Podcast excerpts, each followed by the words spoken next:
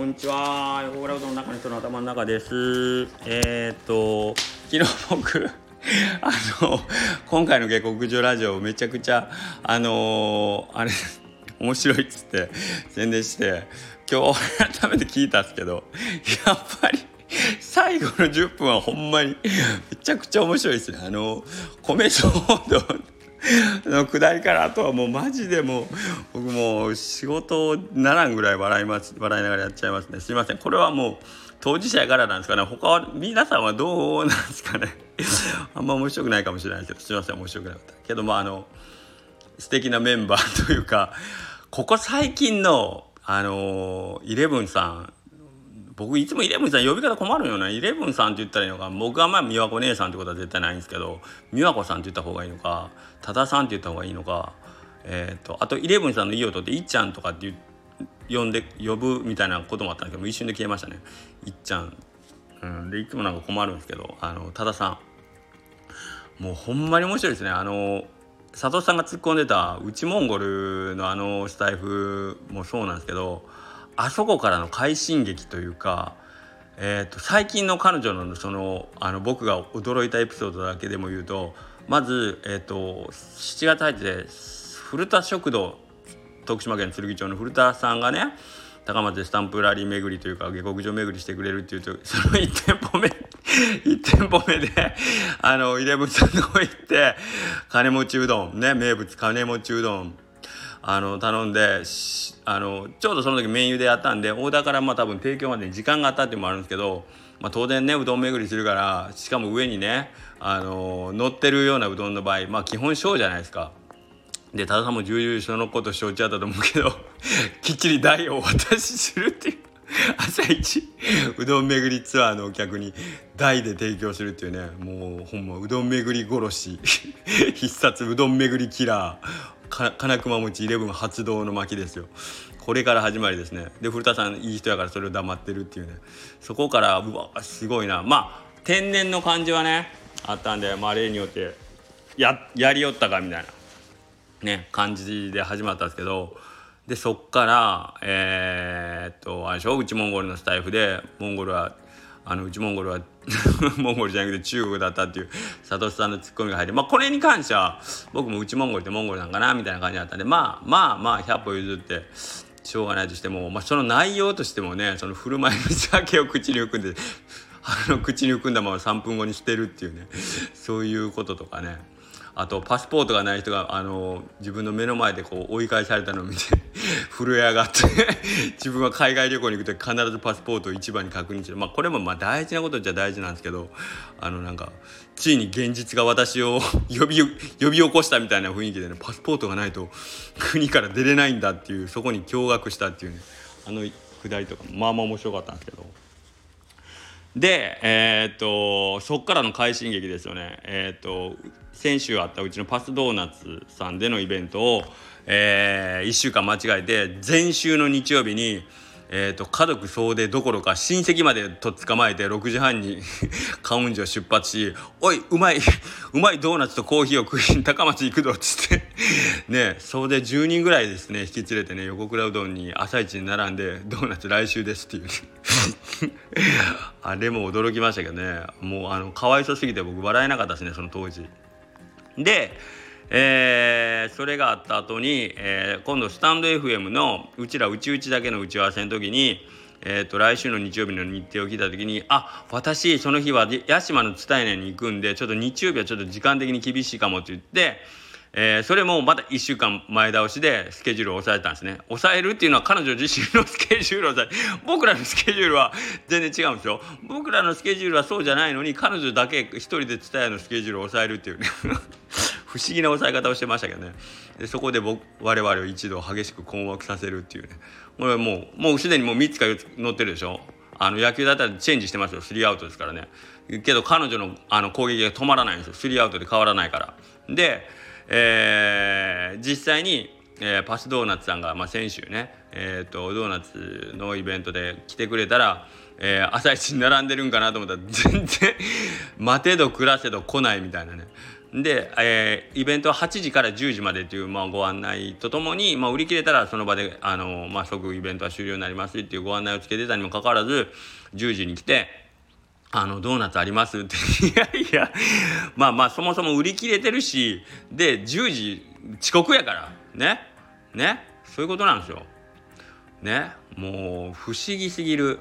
基本的に何なんですかね？あの自分に必要な項目だけをだけしか多分あの読み読んでないというかまあ忙しいんですよね。なんか言うてましたもんね。最近はちょっとあのいろんな子供さんのこととかね。あの夏休み入る前の、まあ、自治会とかのあの、ね、イベントとかもあるんで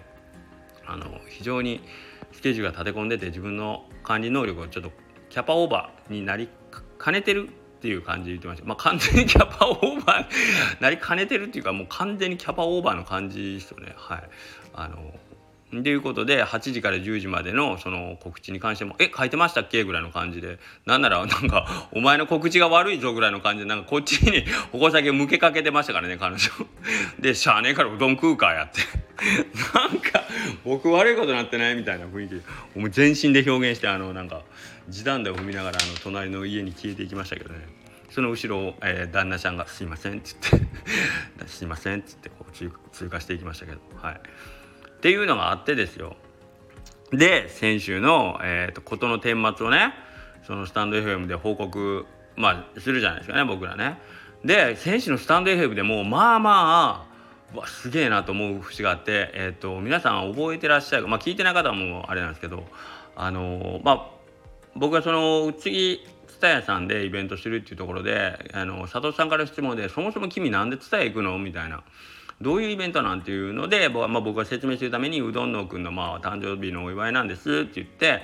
いう話をする中で、まあ、一応そのお祝いを述べるっていうまあ言い方の一つで、まあ、僕「ことほぐ」っていう単語を使ったら尾藤君が「何ですかその言葉僕初めて聞いたんですけど」っていうことをね言ってたんです。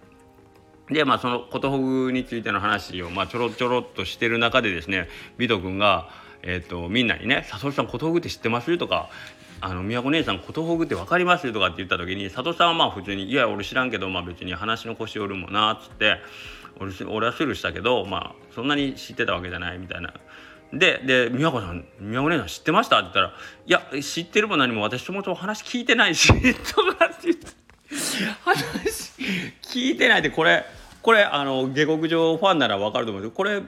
直樹くんなんですよ要はこの役って。ね？だから僕はあのあの収録の中で見てましたけど女直樹おったなっていう。自分のターンじゃない時は完全に休憩なんですよね、はい、休休憩っていうとあるけど、まあ、聞いてないんですよね。で多分直樹くんはほんまに完全に休憩してると思うんですけど宮川さんの場合多分あの自分の頭の中はすっげえ忙しいと思うんですよ。いろんなこと考えてて。ね。で僕らの話はまあどうでもいい2の次3の次ってことで聞いてないっていうことだったと思うんですよね。でそれの証拠が、えー、と 最後の爆笑ポイントのあのー、あれ何の話してたかな？えっ、と尾藤君。あそうそうそうそう。微熱大陸っていうその動画の件で話をしててえっ、とまあ思ったほどバズらんかったんやけどまあこれからどまあこれはね第1弾序章やわっつって尾藤君これからもまあ続けていきましょうよって言ったら突然に美和子さんが「米騒動といえば」っていうね切り出し方をしたんですよ。米騒動の話してないんですよ。当たり前ですけど。僕ら微熱大陸の話をしてた中で。でまあうしうし気づいてたけど多分美和子さんの中ではあのいろんなあの思い出下克上ラジオで喋ってる中でいろんなことあ下克上といえばそういやあこんなこともあったなあんなこともあったなとか、まあ、この1週間振り返ったりとかもあってでスタンド FM の話か古田さんのことを思い出してあそういや下克上で僕ら私らやってるけど古田さんあのまあ、うちら農民一揆みたいなもんですわみたいなことをね古田さんのスタンド FM の中で言ってたんですよね。はい、それが多分彼女の頭の中をすごいあの支配してたと思うんですけどそのことばっかり考えてたと思うんですけどじゃあ、えーと、口から出た言葉が「米騒動といえば」だったんですよ。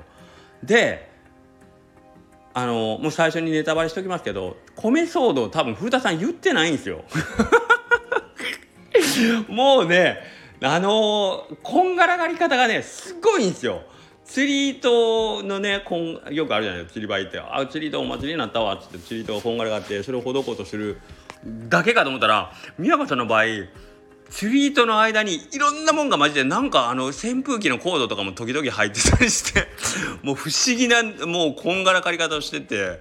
もうね二重三重に読み解きが大変なんですよ。だから僕らあのー、その最後の結論だけポンと投げかけられると遡っていくのにめちゃくちゃ苦労するというかなんとなくなんとなくわかる。あの百姓一揆からあのね多分連想したと思うんですよ。で米騒動に。はい、なので、えーと、僕その時の放送の時もすっごい頭の中で思ったえー、古田さん米騒動なんか多分言ってないし。で僕最近ちょっとまだ古田さんの聞けてないやつがあったからその場であもしかしたら他のところで米騒動のとことか言ったんかなと思って。僕はあの後その古田さんが百姓一揆僕うちらは僕らうどん屋香川県のうどん屋として下克上ラジオ4人組は、まあ、下克上でそのまあトップうどん屋のトップを倒しに行くぞっていうイメージで、まあ、下克上なんですけど古田さんからすると自分は県外の人間やし、まあ、食堂っていうことでうどんが専門じゃないからの武士というその同じステージにも立ってない自分はもう農民なんだっつってでそっからの,、まあ、あの転覆を狙う意味でうちらは百姓一揆やわっつっていう話をしてたからね。で、まあ、その米つながりなのか時代江戸時代とか、まあ、そういう時代つながりなのか宮川さんの中で脳内変換で、えーとまあ、米騒動につながったと思うんですけどで、えー、僕はその百姓一揆のフレーズ一揆ラジオってめっちゃかっこいいやんと思って。ラジオ一揆とかね。僕ラジオ一揆のネーミングすごいかっこよくてなんかステッカーのイメージまで出たんですけどラジオ一揆ってめっちゃかっこいいなと思って。ぜひやってくださいみたいなコメントもしてたんでひょっとして古田さんそのラジオ一揆についてもう一回えスタンド FM でお話になってでそこの部分でひょっとして米騒動にとか触れたんかなとかそこまで僕考えたんですけどなんぼアーカイブ探してもやっぱりなくってだから宮子さんの中では多分百姓一揆からの米騒動連想やったと思うんですよね。はい、だからもうね面白すぎてだからそこも、えーと、彼女の中の思い込みというかあのー、ねあのー、実際の事実が少しだけあの あのパラレルワールドに行っちゃってる感じがもう面白かったですね。はい。なんかどこまで行くんかなと思ってあの宮子さんあのこれをあの本人ご本人様がね僕がこういうことをいじるのをあの良しとされてるのかどうかも僕はちょっと不明なのであのちょっと今回探り探りで触れさせてもらってます。ひょっとしたらあのこういうことをねご不快に思ってらっしゃったりあの何と言っても彼女のもっとは普通になりたいでしたからね。あの妖怪人間ベムベラがこうね早く人間になりたいって言ったあの悲痛な叫びと同じレベルで僕はあの彼女の普通になりたいを受け止めてるんでちょっとあまりこの辺を掘り下げるとひょっとしたら僕は彼女を追い詰めてるんかなっていう気もしてるんであまり触れないようにはしてるんですけどけどやっぱりすごいなと思いました。はい、あの僕はできれば異端児でありたいけどやっぱりそういうところをきちんとしてしまう性分なのでなかなかやっぱ彼女に追いつくのは難しいなと思ってけどそういう人と一緒になんかあの一緒にスタンド FM できてたりするのは本当光栄やなと思っててなんか嬉しいなと思ってます。はい、宮子さんもしこれ聞いてて不愉快やったらこっそりダイレクトメールで不愉快ですと ください。すいません。あ、長くなった。10分になった。えっ、ー、と、他にも面白い話あったんやけどな。ま、また今度にしよう。じゃあね